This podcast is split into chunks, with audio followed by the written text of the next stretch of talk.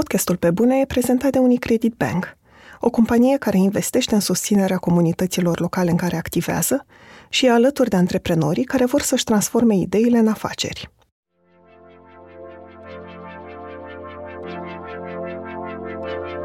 Ca să poți să pui undeva, trebuie să iei de undeva. Tot timpul dedicat, tot timpul era acolo.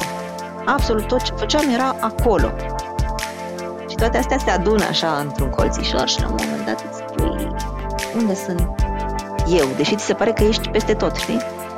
Și eu unde sunt? Sunt Andreea Vrabie și ascultați pe bune. Un podcast sincer, cu oameni creativi, despre cum au ajuns cine sunt și întrebările pe care și le pun. Melania Medeleanu era prezentatoare de televiziune cu peste 10 ani de experiență când în 2010 au impresionat-o niște copii dintr-un centru de plasament și a decis să se înscrie la un masterat de terapie logopedică pentru ei. A fost primul pas făcut în ajutorul altor oameni. Apoi a pus pe picioare un after school la Clinceni, iar în 2014, împreună cu Vlad Voiculescu, a fondat Magic Camp, o tabără pentru copii cu afecțiuni oncologice – în 2016 a închis definitiv capitolul jurnalism și televiziune și și-a dedicat energia asociației Magic, unde crescuse numărul de tabere și proiecte.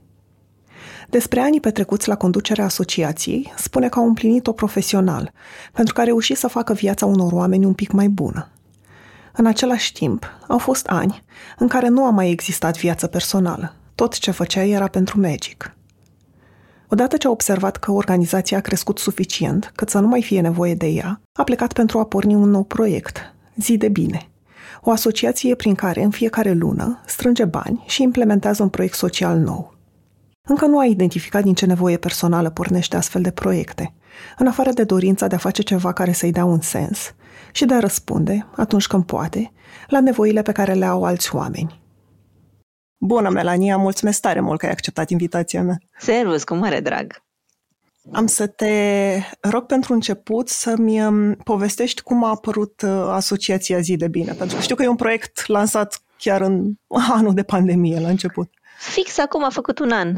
Săptămâna trecută a făcut un an de existență. Ne-am lansat în, prim, în ziua primului caz de COVID din România. Spunem tu care erau uh, șansele să se întâmple așa un debut uh, fulminant într-un moment atât de prost.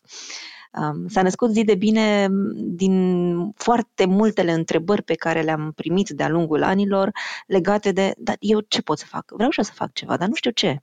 Aș vrea și eu să mă implic, dar n-am timp. Dar știi, eu n-am așa de mulți bani încât să, să, să fac diferența.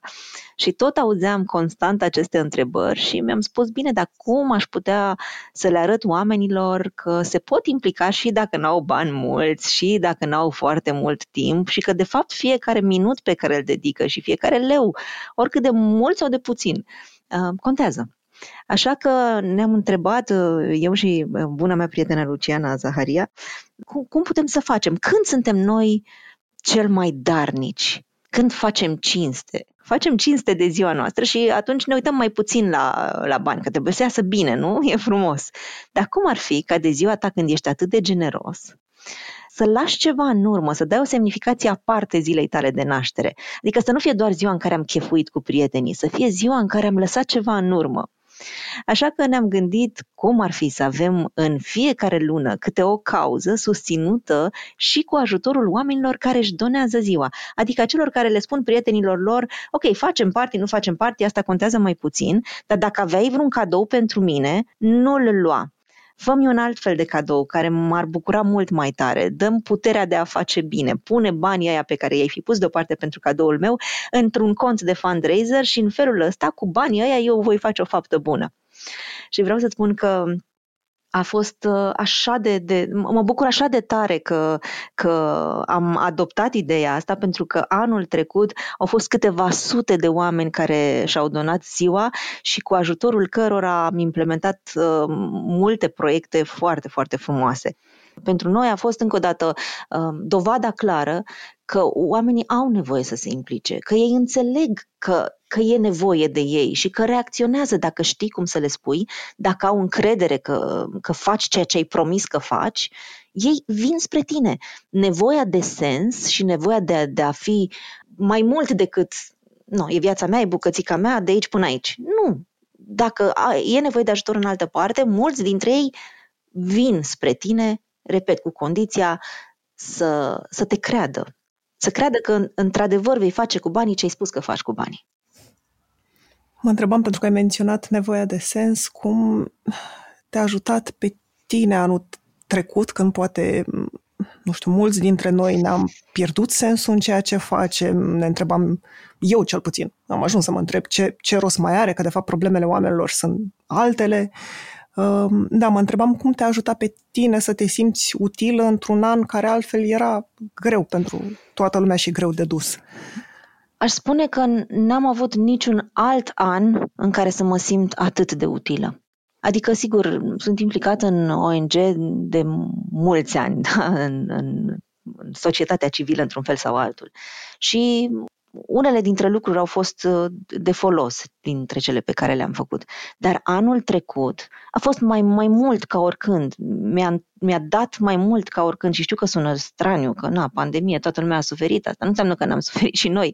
Însă, cu atât mai mult, într-un an atât de complicat, să poți să fii de folos, e o satisfacție uriașă. Am făcut întâi un zid, un zid la, la Grigore Alexandrescu pentru copiii care sunt internați în spital și care n-au voie să iasă din salon și ce pot să facă e cel mult să se uite pe geam sau să se joace în pătuțul lor. Am zis că dacă tot se uită pe geam și de obicei văd foarte mult gri, cum ar fi să vadă niște culoare. Și tot ce am făcut a fost să desenăm două ziduri uriașe, unul la Grigore Alexandrescu și unul la Institutul Național pentru Sănătatea Mamei și Copilului. Nu e mare lucru, e un, o culoare pe un zid.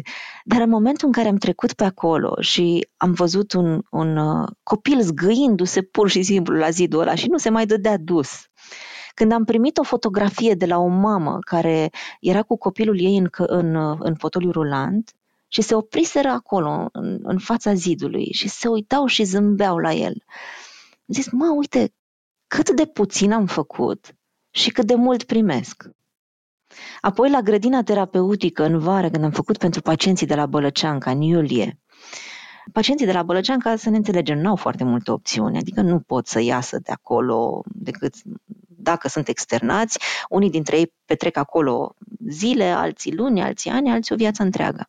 Nu au foarte multe opțiuni. Și uh, când am vorbit să facem o, o grădină terapeutică, mi-amintesc că noi deja nivelam terenul, începuserăm să aducem materialele de construcție și așa mai departe și tot venea câte un pacient pe lângă mine și întreba, dar asta e pentru noi? De chiar pentru noi? Adică nu le venea să creadă că cineva se gândește la ei. Și um, grădina a fost gata. Mărturisesc că inclusiv eu am avut prejudecățile mele în momentul în care le-am dat semințele să le presare pe... Era, era totul gata, urmau să pună semințele, să le ude și așa mai departe. Și m-am întrebat, Doamne, a fost atâta muncă aici și acum le dăm semințele, dacă o să arunce cu ele și nu o să știe cum să aibă grijă de ele.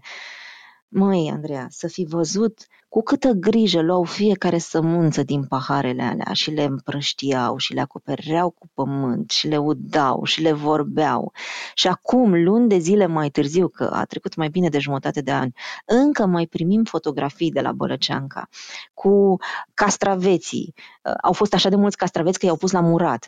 Cu leușteanu, acum au pus flori în fiecare zi se întâmplă ceva acolo. Oamenii ăștia care stăteau numai în salon și se duceau până la masă, poate mai ieșeau puțin afară, dar înapoi după aia iute în salon, acum își petrec o mare parte din timp îngrijind plantele astea. Ce mare lucru am făcut? E o grădină, adică ce e așa sofisticat? E doar o grădină, știi? O chestie atât de mică aduce bucurii așa de mari. Deci înțelegi de ce spun că anul ăsta mi-a adus cu mult mai mult decât puteam vreodată să sper. Cum vezi tu um, asociația asta nouă zi de bine în, nu știu, în, în schema mai mare a lucrurilor pe care vrei să le faci? Nu sunt sigură că înțeleg întrebarea. Adică eu am o ah. schemă, o schemă mică. Și schema adică asta era pasul normal după uh, asoci- asociația Magic sau, uh, nu știu... Nu, un... nu cred că era un pas neapărat normal. Adică n-aș vorbi despre ceva normal sau anormal. Uh, n-a fost premeditat, a fost uh, pur și simplu Magic era mare, era atât de mare. Știi, noi când am început, eu cu Vlad, eram doi. După aia a mai venit Polonic, după aia a venit Mișu, după aia au mai venit câțiva oameni. Dar tot eram puțini. Și la un moment dat, pentru că eram puțin, făceam de toate, da? de toate, de la muncă fizică până la fundraising, comunicare, de toate. Și la un moment dat m-am trezit după niște ani că nu mai puneam mâna pe nimic, practic, pentru că tot timpul în echipă era cineva care făcea ce făceam eu la începuturi, știi? Și uh, mie îmi place să mă implic activ în, în, în proiect, adică nu doar să, să vorbesc despre ele, știi? Și când mi-am dat seama că singurul meu rol devenise acela de fundraiser și de comunicator și că implicarea propriu-zisă, na, dacă mă, mă apucam să fac chestii concrete, luam munca altcuiva, știi? Și mi-am dat seama că, da, stai puțin, uite, Magic e așa, o echipă faină și așa de stabilă și oamenii știu ce au de făcut. Eu ce mai fac aici? mai e în condițiile în care începuse să, să încolțească ideea zi de bine, erau o mulțime de proiecte care îmi făceau cu ochiul, dar nu se înscriau în linia oncologiei pediatrice, deci erau în cu totul altă direcție, nu puteam să le includ ca proiecte în Magic. Hmm, dar poate ar fi bine ca cineva să-mi ia locul aici în Magic, să, să fie președintele asociației și să ducă lucrurile mai departe în direcția deja consacrată, iar eu să, puh, cum ar fi să fac proiectele alea pe care le am în minte. Și um, a fost întâi o muncă așa cu mine, să mă convin că, că fac bine ce fac și că cum, na, cum să pleci din, din vârful unei organizații care e atât de faină și de credibilă și de mare și pentru care ai muncit așa de mult, dar uh, uitându-mă în urmă, cred că a fost decizia corectă. Mă uit la ce face Magic și face foarte bine în continuare, niște oameni foarte buni acolo care duc munca asta mai departe. Puh, până la urmă asta e, asta e obiectivul, nu? Să, să poți să te uiți în urmă și să zici, uite, a rămas ceva trainic acolo. Nu trebuie să fiu eu acolo ca să meargă lucrurile. Merg fără mine. Ah, grozav, hai, mai departe, alt proiect. Așa că zi de bine a apărut uh, și e într-o schemă mică, dacă vrei, adică în fiecare lună e un alt proiect, n-am niciodată timp să mă plictisesc, niciodată, că nici nu se termină bine unul și începe altul. Și cât o să dureze, habar n-am, probabil până când o să cred că e atât de pe picioarele sale, încât uh, o să mă uit în altă direcție, da. Și cred că ce îmi place foarte tare, ce mă provoacă foarte tare, este să fiu acolo la începuturile unui proiect, știi, atunci când el se naște, atunci când e, când e greu cu adevărat. Acum, la Magic nu mai e așa de greu, adică există niște fonduri rămase acolo, există o echipă de implementare, lucrurile merg provocarea era zi de bine, unde, sigur, a trecut un an, a trecut un an fructuos, au fost o mulțime de proiecte implementate cu succes și de care, cum să zic, mă bucur foarte tare. Chiar mă uit în urmă, acum că s-a făcut anul și mă bucur, dar încă n-aș spune gata, din secunda asta merge fără mine. Nu. Și mă bucur că zic asta, știi? Adică nu vreau să meargă lucrurile fără mine așa repede. Știu că ai mai fost întrebată asta și mereu spui că nu ești sigură că ai un răspuns, dar poate reușim să-l găsim împreună. Din ce nevoia ta crezi că ai, nu știu, pornit proiecte ca After School de la Clinceni, apoi Magic Camp, Zi de Bine? Care era nevoia în tine? Să știi că am explorat-o inclusiv în terapie, pentru că toată lumea îmi spune că trebuie să existe ceva, o nevoie în mine să fac asta. Mă, încă n-am găsit răspunsul. Eu am văzut nevoia în ceilalți, știi? Am văzut că, că un copil are nevoie de ajutor și m-am întrebat dacă eu pot să-l ajut. Și dacă răspunsul a fost da, nu, de ce aș sta deoparte? Dacă îmi stă în putere și dacă mie, uh, nu-mi dă viața complet peste cap, de ce n-aș face? Deci cumva proiectele s-au născut din niște nevoi pe care le-am identificat la alții și cumva le-am construit. Acum că ele probabil că răspund și la una dintre nevoile mele personale, da, e, e o probabilitate destul de mare, dar n-aș ști să, să pun degetul. Încă nu reușesc să, să identific această nevoie. În afară de nevoia de sens, care este, cred că, universal valabilă pentru fiecare ființă umană care gândește, cu toții avem nevoie de sens, o alta n-am identificat. Uite, de pildă îmi spunea lumea, băi, dar știi pe cineva care a avut cancer sau a avut cineva cancer în familia ta? De ce lucrezi cu copii cu cancer? Nu, n-am avut pe nimeni, slavă Domnului, ai mei au fost sănătoși, sunt sănătoși, n-am avut, nu, nu din asta a pornit, știi? E pur și simplu o nevoie de, de de a simți că viața nu-i degeaba, știi? Adică, sigur, mănânci, dormi, lucrezi, te joci, e, e asta tot? Că mi s-ar părea că e prea puțin dacă e așa, știi? Pentru că ai menționat un pic mai devreme ideea de provocare, că îți place partea asta de provocare într-un proiect, mă întrebam și dacă ți-e teamă de ceva când pornești toate proiectele astea. Mi-e frică de mor. Sigur că mă întreb de fiecare dată, aoleu, o să reușesc, o să reușesc, o să reușim uh, să strângem banii, o să reușim să implementăm proiectul până la sfârșitul lunii și sigur că mi-e teamă și anul trecut am stat cu inima în gât un an de zile. Acum, um, anul ăsta ce s-a întâmplat, îmi dai voie să spun nume de sponsori? Da, da? Uh, mulțumesc că îmi dai șansa asta, pentru că mie chiar mi se pare că um, numele sponsorilor merită menționate. De ce? Fără oamenii ăștia, uh, puține lucruri s-ar, s-ar mișca cu adevărat, știi? Și mi se pare că e, e un exemplu de bune practici pe care puh, trebuie să-l promovăm. Și ce s-a întâmplat anul acesta și a fost spectaculos este că am avut uh, alături și avem alături de noi pe parcursul anului trei parteneri strategici, e vorba despre Lidl România, EON Group și Unicredit Bank care ni s-au alăturat și au spus în 2021 pe toată durata lui 2021 suntem alături de voi în proiectele voastre. Deci o sumă, o parte considerabilă din banii de proiecte vin din această direcție, ceea ce mi-a dat, cum să zic, un confort fantastic să știu că frica aia majoră pe care am avut-o anul trecut în fiecare lună, adică noi ne apucam de implementat un proiect, dar n-aveam banii, știi? Și ne întrebam la fiecare lună, reușesc până la sfârșitul lunii să-i strâng, reușesc, reușesc, reușesc, să-ți ia fundul big time, știi? Ei, acum avem acest confort care ne permite să ne uităm mai puțin la bani și mai degrabă la felul în care îi cheltuim și să ne uităm cu mai multă grijă și să ne, ne dăm mai mult timp pentru implementarea proiectelor. Deci da, am avut frici și am în continuare frici. Acum sunt de altă natură. Anul trecut erau dacă reușesc să strâng banii, anul ăsta sunt uh, reușim până la sfârșitul lunii, reușim la nivelul la care ne-am propus până la sfârșitul lunii și uite, anul a început uh, spectaculos uh, cu Teen Line, cu un proiect pentru adolescenți, o linie verde pentru adolescenții care s-au confruntat și se confruntă cu depresie și anxietatea, iar în luna februarie tocmai am încheiat uh, un proiect foarte, foarte util, se numește Loc de Bine, sunt trei camere de audiere pentru minori în trei parchete ale tribunalelor Constanța, Vrancea și Vâlcea. Și vreau să spun, apropo de dacă mi-e teamă, da, știi când am încheiat ultimul proiect, cel de februarie? În 28 februarie, în ultima zi, atunci atunci am făcut inaugurarea, atunci a fost gata. Deci da, încă îmi tremură inima la fiecare proiect. Sigur că fiecare lucru care ție se construiește la încrederea în propriile forțe. După cum fiecare lucru care nu ți iese poate să, să clatine această încredere, însă simt nevoia să adaug ceva aici pentru că mi se pare important. Tentația firească, dacă nu ți iese un proiect, este să apară ezitarea, da? Aolă, la următorul o să fiu cu mai multă grijă, iau mai multe precauții, ceea ce până la un punct e firesc.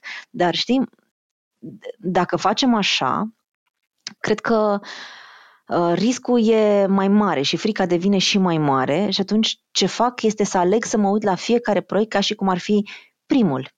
Ca și cum n-ar fi avut, uh, sigur îmi iau cei de învățat din, din lecțiile trecutului, dar niciodată nu pornesc cu gândul că nu o să iasă sau, aolă, dacă o să o dau în bară cum am dat-o data trecută, să zicem. Nu mai pun problema asta. Nu, e un nou început. Da? Și voi construi cu câtă încredere și curaj și resurse am eu de la început până la final. E o vorbă care mi-a plăcut atât de tare. Uh, Brené Brown a zis-o la un moment dat, a zis It's not about being right, it's about getting it right.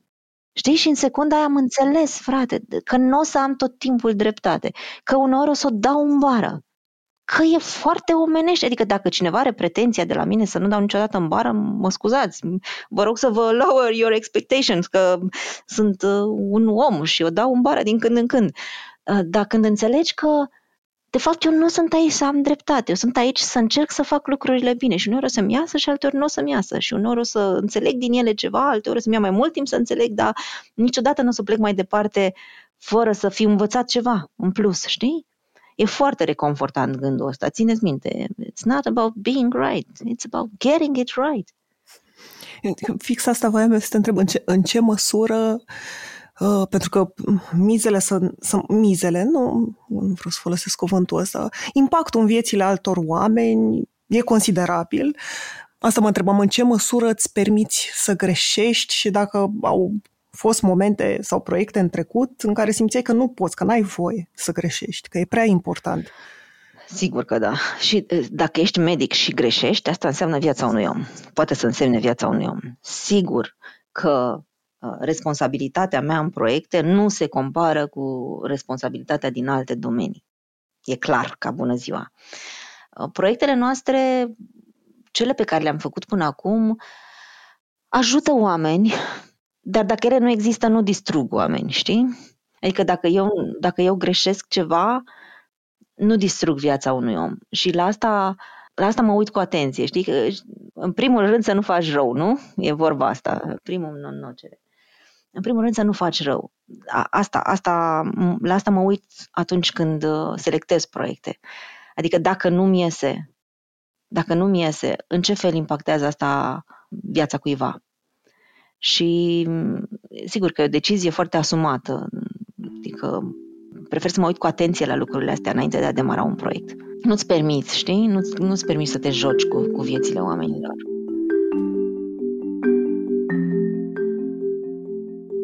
Cum s-au descurcat organizatorii de festivaluri anul trecut? Dar spațiile de coworking? A fost vreo afacere care a ieșit pe plus? Dacă ți-ai pus aceste întrebări despre cum a arătat 2020 pentru antreprenorul român, citește 24-7, un ghid de viață și muncă pentru antreprenorul creativ, realizat de DOR și Unicredit Bank. Cea de-a șasea ediție a ghidului este dedicată rezilienței antreprenorilor români în pandemie de la o brutărie care descoperă puterea comunității, până la un business educațional care înlocuiește taberele cu experiențe digitale. În paginile ghidului vei găsi 20 de povești despre inventivitate, adaptare și reinventare.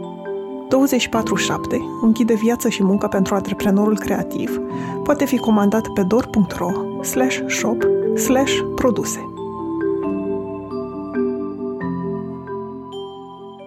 ești o persoană publică, ești cunoscută și ai și imaginea asta de om care face fapte bune, care duce la capăt, le duce până la capăt și care câștigă încrederea oamenilor și mă întrebam dacă asta se simte uneori ca uh, o presiune, dacă trebuie să fii foarte atentă la toate lucrurile pe care le faci ca să nu aibă un impact asupra proiectelor în care ești implicată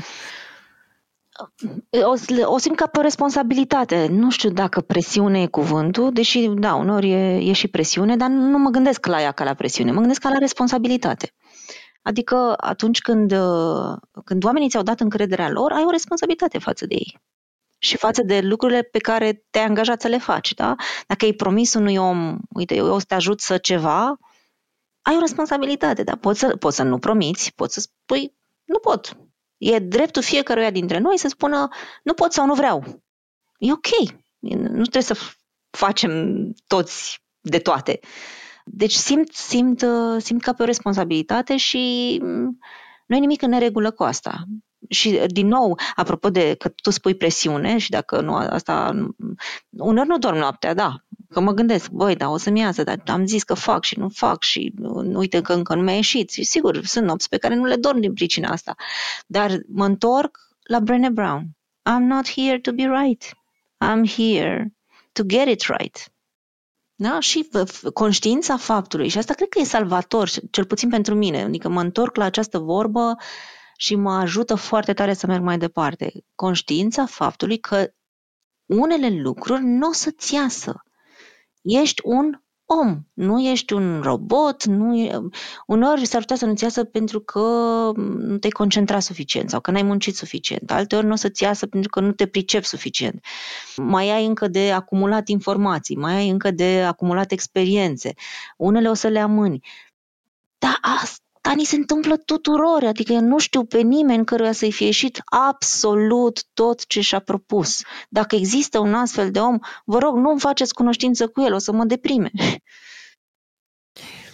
Tot legat de asta de lucrurile care nu ție sau că nu putem să le facem pe toate, nu știu, mi imaginez că de exemplu, când era implicat în um, Magic Camp și Magic Home, că în fiecare an vă dădeați seama că nevoile copiilor și ale părinților sunt, de fapt, mult mai multe sau că la zi de bine, chiar dacă um, există 12 luni și 12 cauze, tot e puțin 12 și că întotdeauna vor fi mult mai multe lucruri care mm-hmm. au nevoie de, de ajutorul vostru și da, mă gândeam cum ai ajuns, mă întrebam cum ai ajuns să, să accepti că nu poți să le faci pe toate. Ne Dacă putem să le drum. fac pe toate. Așa. Când ți dai seama că nu poți, pur și simplu. Nu, um, uite, avem uh, viața asta, cel puțin de, de ea suntem conștienți, da? Dacă eu îmi propun să fac niște milioane de lucruri, cu siguranță nu o să reușesc să le fac. Aici, aici nu e nimic de discutat. Dacă îmi propun prea cu mult mai mult decât pot să duc, o să numai că o să, o să pic de o oboseală sau de... Dar o să fiu foarte frustrată că nu o să-mi iasă lucrurile pe care mi-am propus să le fac, nu? Și atunci, less is more. Mai bine îți propui mai puțin și le duci pe toate la capăt, sau mă rog, te străduiești să le duci la capăt, decât să-ți promiți că salvezi tu lumea. Nu o să salvezi lumea. De asta, da, de asta avem doar 12 cauze. Nu, nu, nu mi-am dorit niciodată să salvez lumea. Nu, nu că... să salvezi lumea, să, să faci mai multe lucruri și a trebuit să înveți într-un fel uh, the hard way, că nu poți. Dacă ai vreun, vreun exemplu sau o situație concretă în minte. Uh, mi-am propus să-mi uh, echilibrez viața personală cu viața profesională. Guess what? nu iese. da, un, uneori mi-am propus să fac mai multe lucruri decât puteam să fac și am sfârșit uh, epuizată și frustrată. Așa că să fac 12 lucruri într-un an, 12 proiecte, mi se pare că e rezonabil. Să fac un proiect în fiecare lună este ceva ce pot duce, sau cred că pot duce, fără să îmi dea viața complet peste cap. Eu fac în continuare voluntariat la zi de bine, așa cum am făcut și la Magic. N-am luat niciodată bani nici de acolo, nici de acolo. N-aș spune că e un exemplu bun, n-ar trebui să-l dau. Că, de fapt, un om care conduce o organizație ar trebui să câștige niște bani, să, să-și plătească ratele. Da, eu nu fac asta pentru că îmi dau seama că din banii pe care i-aș fi luat eu, aș fi putut să plătesc pe cineva la comunicare. Și uite ce bine că am făcut asta, că acum nu mai trebuie să scriu tot eu, știi? Dar uh, uh, asta înseamnă că viața mea se împarte la trei în momentul ăsta. Pe de o parte e asociația, pe de altă parte sunt uh, cursurile, care îmi plac foarte tare și cursurile de dicție și cele de public speaking și uh, evenimentele pe care le moderez. Îmi place să fac asta și asta mi asigură și o sursă de venit constantă și familie. Sunt trei uh, planuri. Nu mi iese întotdeauna să le armonizez. Și sunt zile în care uh, fie îmi neglijez copilul uh, sau zile în care îmi dau seama că sar peste un training sau uh, nu reușesc să fac ce mi-am propus pentru zi de bine dar mă consolează gândul că așa e viața, că nu o să poți să le faci pe toate. Te, te auzisem spunând într-un uh, interviu, cred că la DGFM, acum câțiva ani, că Uh, dacă ai fi avut un copil al tău atunci, că nu crezi că ai fi putut să faci toate lucrurile pe care le-ai făcut la Magic Camp și Magic Home. Și fix asta era întrebarea mea, pentru că acum ai un copil al tău. Um, da, dacă simți că ceva întotdeauna are de pierdut, că nu, nu mai ai cum să dai tot, n-ai, n-ai cum să dai tot timpul și toată atenția nici unei părți, nici celelalte. Păi nu știam atunci. Nu știam atunci pentru că nu aveam copil și mă plângeam tot timpul că n-am timp. nu știam ce înseamnă de fapt să n-ai timp. Nu, după ce ai un copil n-ai timp. Aia e altă treabă. Din nou, cred că nu poți, sau mă rog, eu nu pot, poate că alții pot. Nu cred că, că se poate un echilibru perfect între viața de familie și viața profesională. Nu cred că se poate. Nu văd cum. Nu știu. Cum n-ai Mai ales că faci ceva care îți place. Exact, exact. Adică copilul meu se trezește în fiecare noapte în jur de trei jumate, patru. Cam asta e ora la care se trezește el. Și are chef să se joace. Și ne jucăm la trei jumate, patru, ne jucăm. Mai îl duc la grădiniță. Este cine a inventat grădinița să-i dea Dumnezeu sănătate multă. Pentru că până la 12 jumate când vine el de la grădiniță, ai atâtea ore în care pf, ești, turezi motoarele la maximum, că știi că la 12 jumate trebuie, trebuie să te duci să le iei de la grădiniță, nu? și muncești cu atâta eficiență în orele alea, pentru că știi că e tot ce ai, știi? Astea sunt orele pe care le ai la dispoziție. Uh, și după aia vine și dai să mănânce și te mai joci puțin cu el și mai ai două ore când doarme. Și totul se organizează așa în jurul lui, dar ce să vezi, de la 6 la 8 ai cursuri. El este treaz și are chef de joacă de la 6 seara la 8 seara. Și nu se joacă cu mine. Nu sunt eu acolo să mă joc cu el, știi? Deci e clar că ei, ca să poți să pui undeva, trebuie să iei de undeva. N-am cum să fac echitabilă toată situația asta, oricât m-aș strădui.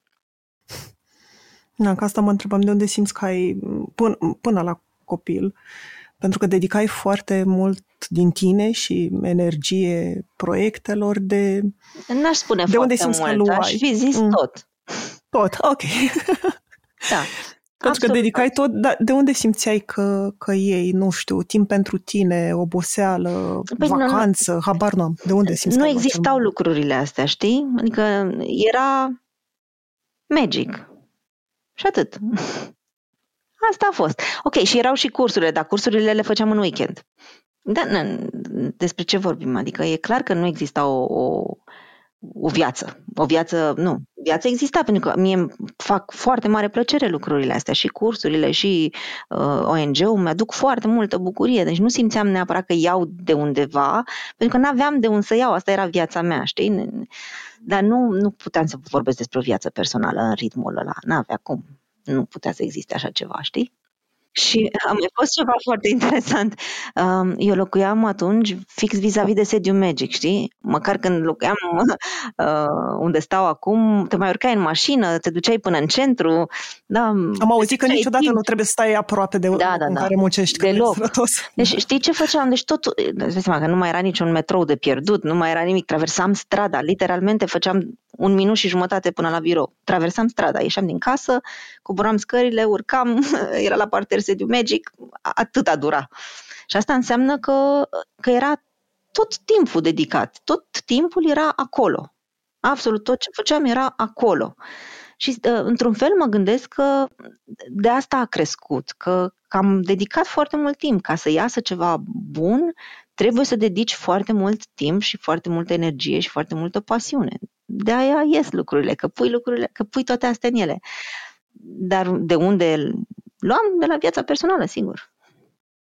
Așa să întrebăm, ți-ai, da, ți-ai dat seama în timp că ai nevoie și de asta? Ca să, chiar ca să fii un, un uh, om mai bun pentru proiecte. Că ai nevoie și de, nu știu, timp pentru tine, de... Na, de exemplu, cum, cum te încarci sau cum ai grijă acum de tine în viața personală? Uite, mă plângeam odată unei... Era un curs, mi-aduc aminte, aveam cursul de dicție la vremea aia de la ora 7 la 9 seara. Și după aia aveam jurnal la 11 noaptea. Și îmi amintesc perfect că aveam o discuție cu o cursantă și mă plângea, o cursantă care mi era și prietenă, că uite, eu nu pot să fac copii și nu fac, nu reușesc și m-am străduit atâția ani și nu-mi iese și așa. Și îmi spunea, da, poți să-mi spui, uite, e, e nouă seara, oamenii se duc acum acasă să se uită la un film, tu ce faci? Păi mă duc, am jurnal. Super. Și după aia mă duc acasă și mâine dimineață mă, trebuie să fiu nu știu unde, la 8 jumate. Mm, great. Și după întâlnirea aia ce faci? Păi uite, am de rezolvat asta și asta, asta. Și după aia ce am curs de la 7 ani. Mm, și unde vrei să încapă un copil? Uh, să, păi îi fac eu loc. Nu, nu, nu îi fac loc. Ca să vină unde să încapă. Că el trebuie să intre undeva, știi, ca să, să se strecoare, să intre în viața ta. Nu că odată intrat îi faci tu loc. Să intre. Și a fost așa un moment revelator, știi? Și apoi aceeași cu aceeași prietenă am zis, băi, gata, ne vedem la o cafea. Eu nu mai avusesem parte de o cafea în sensul de, de stat la o vorbă cu un om fără nicio altă miză decât să bem o cafea și să povestim despre lucruri și viață de foarte multă vreme. Și uh, tot spuneam, bă, n-am timp, uite, n- chiar n-am timp. Mm, ok, azi așa, mâine așa. Am dat a zis, bă, te rog frumos, fă-te încolo, hai să să ne vedem. Și cred că era prin martie și am, m-am uitat așa în calendar și am zis, uite, uite aici, la sfârșitul la aprilie s-ar putea să am o oră. Și a tăcut așa și a zis, uite, știi care e treaba? Uh, eu sunt uh, foarte ocupată și tu ești foarte ocupată și sigur, și eu am tot 24 de ore și tu ai tot 24 de ore și lucrurile pe care le faci tu sunt importante, dar uite și lucrurile pe care le fac eu sunt importante. Data viitoare când te sun, nu-mi spune nu am timp. Te rog, spune-mi așa, dar cu subiect și predicat. Nu fac timp pentru tine. Eu, adică, cum să-i spun? Bună, nu fac timp pentru tine la sfârșitul lui martie, abia îmi fac timp pentru tine. Uh, ups. Și toate astea se adună așa într-un colțișor și la un moment dat îți spui unde sunt eu, deși ți se pare că ești peste tot, știi? Și eu unde sunt? Mhm, interesant. Ok. Eh, ia, ia să vedem. Și atunci când lucrurile s-au așezat la Magic și, repet, eu nu mai aveam mare lucru de făcut, am avut timp să gândesc. Am avut timp să mă gândesc la mine. Și n-aș spune că am fost foarte fericit așa uitându-mă la cine eram. Eram un roboțel așa, știi? Și sunt bun și roboței la ceva, dar mm, și roboței trebuie să-și ia de undeva energie la un moment dat. Știi? Adică te încarci din lucrurile pe care le faci, însă dacă tot iei, tot iei, tot iei și iei din, din niște resurse, nu se mai întoarce nimic înapoi, da, nu e bine. Și acum e bine. Și eu, într-un fel, am, am trecut prin momentul ăsta de realizare și fix cu, cu prietenii, cu încercam să găsesc loc în calendar să programez o oră și simțeam că mi-am făcut datoria ca prieten, adică era mai mult cam bifat-o și să nu mă simt prost, nu pentru bucuria de a mă vedea cu, cu un prieten sau cu părinții, îi tot amânam și anul trecut în, în pandemie, mai ales în stare de urgență, m-a, m-a lovit foarte puternic asta, că au 70 de ani și mie mi se pare că am tot timpul înainte, dar realist, nu știu, 10 ani, 15, ce înseamnă asta la cum trece timpul? Uh-huh. Adică cât, cât pot să-i, să-i amân? Dar e o luptă continuă, adică e, chiar dacă am realizat asta și îmi dau seama că sunt lucruri importante pentru mine, e o luptă continuă cu mine, să răspund când mă sună tata, să nu-l amân că n-am timp acum, las că-l sun eu mai încolo, să o sun pe mama, uh-huh. să-mi iau timpul ăla și asta mă întrebam, chiar dacă, dacă ai realizat lucrurile astea, cum, cum arată încercările?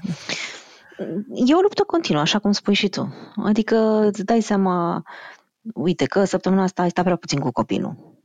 Și te întrebi, ok, ia uite-te, cum arată săptămâna viitoare? De unde pot să rup ca să compensez cât de cât? Știi? Ceva întotdeauna vei uh, sacrifica într-un fel sau altul. Întrebarea este cât de mult poți să compensezi. De fapt, nu, nu e despre echilibru, e despre compensare, știi? Adică unde mă simt uh, foarte datoare, datoare în sensul de, de vinovată, de unde simt că am o datorie, în sensul ăla clasic de datorie, știi? Neplătită, da? Băi, am, am un spațiu unde n-am făcut treabă bună, ia, poți fac acolo ceva treabă bună astăzi? Și uh, adevărul e că proiecte sociale o să mai fac și eu și o să mai facă și alții, au făcut înaintea mea și o să facă și după mine, dar uh, timpul cu Radu nu mi-l mai dă nimeni, știi? Îmi dau seama că a făcut 2 ani și 2 luni astăzi. 2 ani și 2 luni. Și vorbește cu mine așa, cum să zic, propoziții din astea întregi. Și eu mă întreb, dar de unde știe cuvântul ăsta? Dar eu nu l-am învățat asta, știi? De undeva le-am învățat, că nu, nu le știe de la mine. Dar de ce nu le știe de la mine? Că ar fi vrut să le știe de la mine, știi? E? Și atunci îți spui, ups, poate că nu mai programez în martie și cursul ăsta, poate îl mut pe aprilie ca în martie să pot să mă duc curat la zoo mai mult. Cam așa, e cu compromisuri.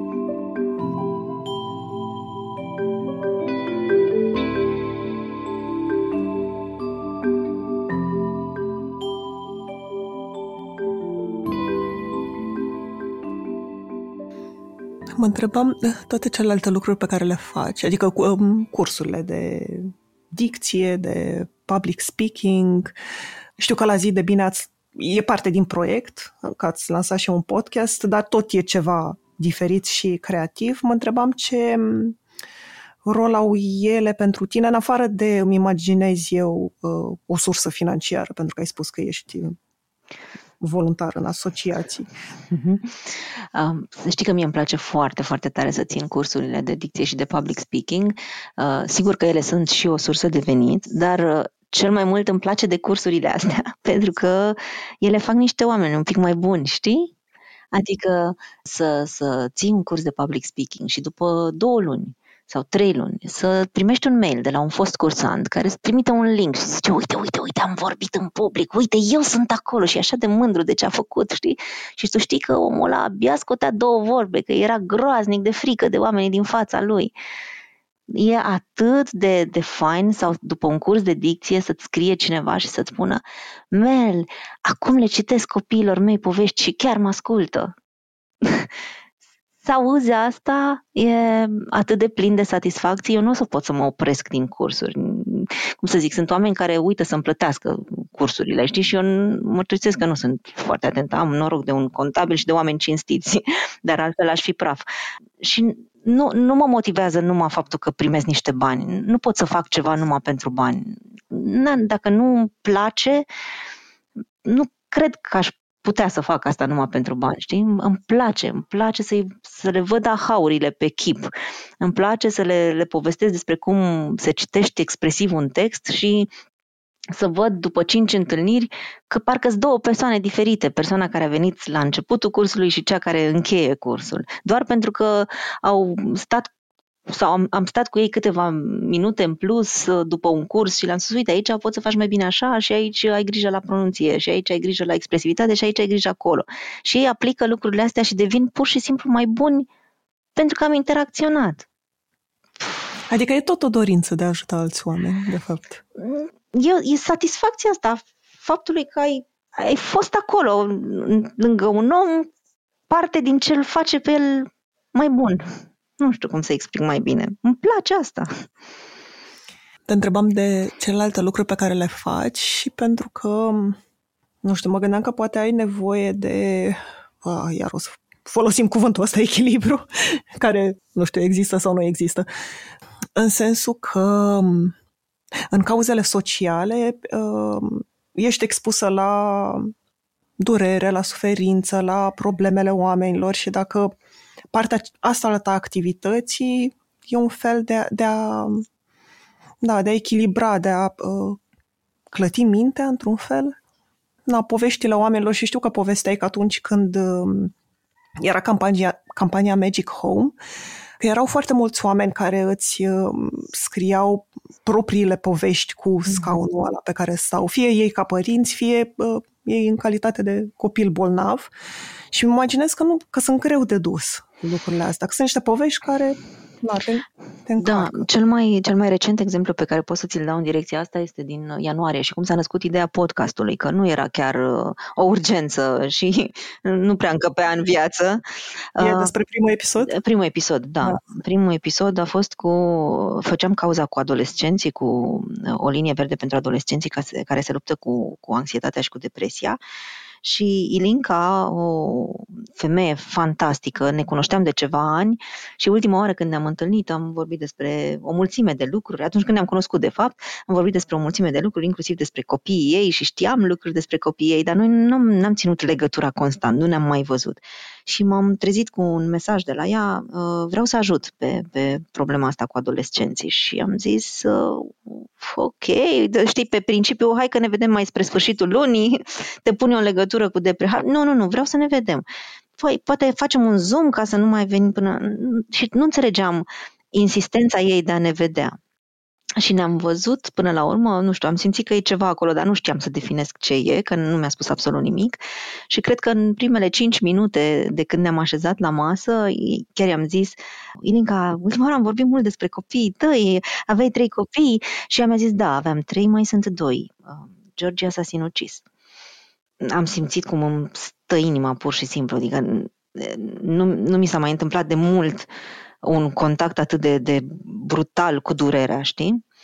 Și um, așa s-a născut podcastul, uh, pentru că mi-am dat seama că Ilinca avea nevoie să spună povestea asta. Avea nevoie să spună pentru că alți părinți să o audă și să fie atenți la relația cu copiii lor adolescenți. Și da, doare. Dar știi, um, cel mai rău este atunci când la capătul durerii nu e nimic. Adică doar doare și atât. Doare, doare, doare și atât. Dar când reușești să dai un sens durerii, când din ea se naște ceva care poate să ajute pe altcineva, atunci parcă doare puțin mai puțin, știi? Deci, da, te confrunți cu durerea. Întrebarea este, rămâi în ea și uneori s-ar putea să fie nevoie să rămâi, să fie parte din procesul de terapie, să rămâi în durerea aia. Dar nu poți să rămâi la nesfârșit în ea, că aia, cum să zic, îți, îți face viața praf. Te întrebi, ok, ce fac cu durerea asta? Ce sens îi dau durerii astea? Se poate naște ceva de aici? Pot să, cu durerea mea, pot să fac ceva care să ajute pe altcineva să nu ajungă la această durere? Așa s-a născut podcastul, așa s-a născut această, acest interviu cu Ilinca, a fost ascultat de peste 50 de mii de oameni și asta mi s-a părut fantastic. De ce? Nu, nu neapărat că mă, mă uit la numere, dar îmi dau seama că sunt aproape 50 de mii de părinți care au ascultat cu, cu urechea ciulită și care, probabil mulți dintre ei și-au spus ce-ar fi să vorbesc mai mult cu copilul meu. Deci au fost oameni care da, mi-au scris mesaje după aia și au spus m-am dus la copilul meu și l-am întrebat, după ce am ascultat uh, interviul cu Ilinca, l-am întrebat, te-ai gândit vreodată la sinucidere? Și el a zis, da. Și am înnebunit când am auzit asta, dar mi-am dat seama că să aud asta este primul pas de, de, de conectare autentică cu copilul meu și ar putea să fie începutul vindecării de asta mi s-a părut atât de importantă povestea Ilincă în, în economia uh, acestui proiect, faptul că sunt câțiva oameni care sunt mai atenți acum la copiilor. Încă și eu, și eu voiam să te întreb ce, pentru că mulți oameni nu vor să vă, vadă unde există durere sau suferință în alți oameni, um, pentru că nu vor să le fie lor rău, de fapt. Și asta mă întrebam, ce ai învățat tu despre durere și rolul ei și Acum, de Andreea, ce să ne uităm la ea? Înțeleg, pe de-o parte înțeleg foarte bine că vrem să evităm. E un mecanism de exact. apărare, într-un fel, da. E o tentație normală, sigur, nu vrei să te doară, de ce? E, să fii nebun să vrei să te doară, nu? Însă, inevitabil, mai devreme sau mai târziu în viața asta ne confruntăm cu durerea nu știu pe cineva care să fi scăpat vreodată, să spui că ai fost zen de la începutul până la finalul vieții. Fie că s-au murit, nu știu, părinții sau cineva drag, sau uh, te-ai confruntat cu o boală a cuiva drag sau a ta. Durerea există în viața omului, nu e o chestie, adică e parte din viață, e, nu e ceva ce poți să eviți, să zici, am, am închis ochii și gata, dispare, nu mai e. Deci de confruntat ne confruntăm cu durerea. Întrebarea e ce facem cu ea, și dacă nu cumva, ascultând poveștile celor din jurul nostru, suntem un pic mai pregătiți pentru această durere. Pentru că mie mi se pare că, că putem să ne luăm foarte mult de la uh, ce li se întâmplă altora. Dacă oamenii povestesc despre dramele prin care trec, mie, mie asta mi se pare un, un semn de generozitate fantastică, știi? Să, să strigi în gura mare, doare, fără să, să te plângi, dar să spui, uite, uite de ce doare, uite ce, oare aș fi putut să fac mai mult sau um, pot, poate să fie inspirațional și poate să te ajute pe tine ca la momentul în care ajungi să te confrunți cu durerea, să știi un pic mai mult despre ea. Nu e o garanție, dar poate că e așa. În plus, da, sigur că pe tine te poate durea durerea altcuiva și tentația este să eviți această durere, dar în secunda în care întinzi mâna treci peste durerea ta și înțelegi că nu e despre tine, că on, e despre durerea celuilalt și îi întinzi mâna, iar omul ăla e un pic mai bine pentru că tu ai fost acolo.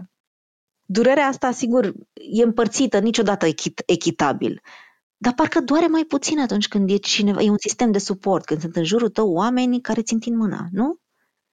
Iar pe tine, cel care ai întins mâna, nu o să te doară mai tare, și o să-ți spui, băi, am, am fost acolo, am făcut ce am putut eu, atât am putut eu. Fiecare face cât crede că poate. Fix, fix a, asta voiam să spun sau să completez într-un fel că e că nu înseamnă că trebuie să fii uh, întotdeauna acolo, că mi-amintesc că povesteai, nu mai știu în ce interviu, cum la un moment dat ți-ai dat seama că nu mai poți să te duci în, uh, în spital atât de des să vezi uh, uh-huh. copii bolnavi de, de cancer. Că acolo e o, o limită a ta. Este și să știi că am retestat-o chiar acum vreo 2 ani, parcă de ziua mea am ales să mă duc în spital. Mi se părea că eu am ce-și poate dori un om, am, sunt sănătoasă, sunt ok, știi? Dar am vrut ca de ziua mea să simt că ziua aia, că nu trece degeaba cu floricele și cu bucurii, că nu uit de ziua mea că în jurul meu mai sunt alți oameni care, care suferă într-un fel sau altul, știi? Și m-am dus în spital și vreau să spun că am regretat că am făcut asta.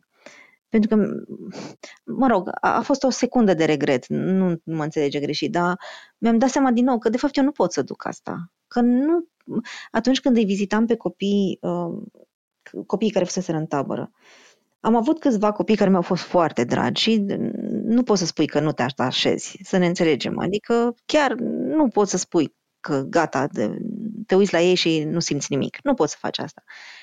Și au fost vreo șase copii pe care i-am vizitat și toți au murit. Și mă gândeam de fiecare dată, băi, cum, cum naiba aleg? Cum de tocmai ăia de care mă atașez, tocmai ăia se duc. După care m-am întrebat, dar oare nu de aia mă atașez de ei, că simt că se duc, știi? Și uh, nu, nu, nu puteam să, să, nu mă simțeam confortabil, confortabil, n-ai cum să te simți confortabil, dar simțeam că nu mai sunt eficientă, că nu mai pot să fac, să-mi fac treaba, știi? Că gândul meu era atât de mult acolo, că mă copleșa. Și atunci m-am întrebat, bun, ce am de făcut? Fie mă opresc. Mă opresc de tot, mă apuc de altceva. Da, în ce fel am făcut uh, bine dacă mă, mă opresc și mă apuc de altceva? Ce ar fi să fac în domeniul ăsta ce pot eu să fac? Și eu ce pot să fac este să fac tabere. Pot să pun pe picioare proiecte noi pentru copiii ăștia. Pot să strâng bani. Pot să... Uh, sunt alte lucruri pe care le putem face, știi? Deci eu nu zic să ne împingem limitele la maximum, că poate că nu e nevoie, știi? Dar ce poți tu să faci din poziția în care ești? Că nu se poate să nu poți să faci nimic. Asta încerc de fiecare dată să spun. E cel mai ușor să zici, băi, eu nu pot. Asta e simplu, poate oricine, credeți-mă. De fapt, întrebarea este, ce pot eu să fac cu ce am? Cu ce sunt? Cu ce știu? Că să trimiți un SMS e simplu. Hai să zicem că nu ai banii ăștia, că nu știu, nu ai, nu ai 2 euro. E în regulă. Să-ți întrebi un coleg de serviciu, băi, ai formularul ăla de 3,5%, hai, dă-mi-l mie să-l, să-l direcționăm către asociația zi de bine. Asta e ceva ce poți să faci. Nu poți să-mi spui că nu poți. Sau să vii să faci voluntariat, să bagi niște date într-un tabel sau să te joci cu cineva, nu știu. Asta nu e ceva ce nu poți să faci. Știi? Deci, nu zic, din nou, nu cred că trebuie să ne aruncăm toți în foc, nu e nevoie să fim eroi, dar ceva foarte mic poate să facă fiecare dintre noi. Ce simți că ai învățat tu despre tine în, cred că, peste 10 ani de când ești implicat în cauze sociale? Cred că ce am eliminat din viața mea este acest nu se poate. Pentru că și eu porneam la, la drum cu el în minte. Aoleu, dacă e de făcut asta, asta nu se poate, e cu stat, nu se poate. Și am spus atât de des nu se poate în viața asta până când am demonstrat, am, mi-am am descoperit, nici măcar nu mi-am demonstrat că nu porneam cu gândul că se poate. Am descoperit că se poate, știi? Și mi-amintesc perfect. Uite, un lucru atât de mic, e atât de mic. Atunci când am făcut after school de la, de la Clinceni, m-am dus la primar, nu făcusem în viața mea așa ceva, da? M-am dus la primarul din sat și am zis, îmi trebuie o clasă pentru copiii ăștia. Vreau să fac un after school. Eram convinsă că o să zic mă amâne, că o să zică că nu se poate, că nu avem, că... Și zis, bine, poftim, tot ce a trebuit să fac a fost să cer. După care m-am dus într-un uh, magazin să cumpăr un covor pentru clasa asta. Voiam să fac o singură clasă. Și uh, mi-a spus omul ăla, covorul costa, nu mai știu, să zicem, 2500 de lei. Și mi-am dat seama că n-am banii ăștia. Și am zis, n-am. 2500. Da, uite. Și m-am apucat să-i povestesc. Ce voi face acolo? Cum e cu copiii? Cum, de ce e atât de mare nevoie de, co- de exact covorul ăsta cu fluturaș? Nu altul, exact covorul ăsta. Și omul mi-a dat covorul gratis. Și tot ce am făcut a fost să vorbesc. Hm, ce interesant. După care am procedat la fel cu o mulțime de alte lucruri, știi, de la, de la uh, parte de, de infrastructură, logistică, o mulțime de lucruri pe care le obțineam cerându-le. Deci, stai puțin, dacă tu crezi cu adevărat într-un proiect și vorbești cu entuziasm despre el, e posibil ca oamenii să vină în, în direcția ta, să vină cu tine pe drumul ăsta? Cred că asta este revelația mea. Că uneori tot ce ai nevoie este să, să crezi tu suficient de puternic într-un proiect și să începi să vorbești despre el și, atenție, să ceri ajutor. Pentru că unii oameni cred că se poate, asta depinde exclusiv de tine. Adică dacă tu poți. Păi știi ce? Eu nu pot să fac covoare.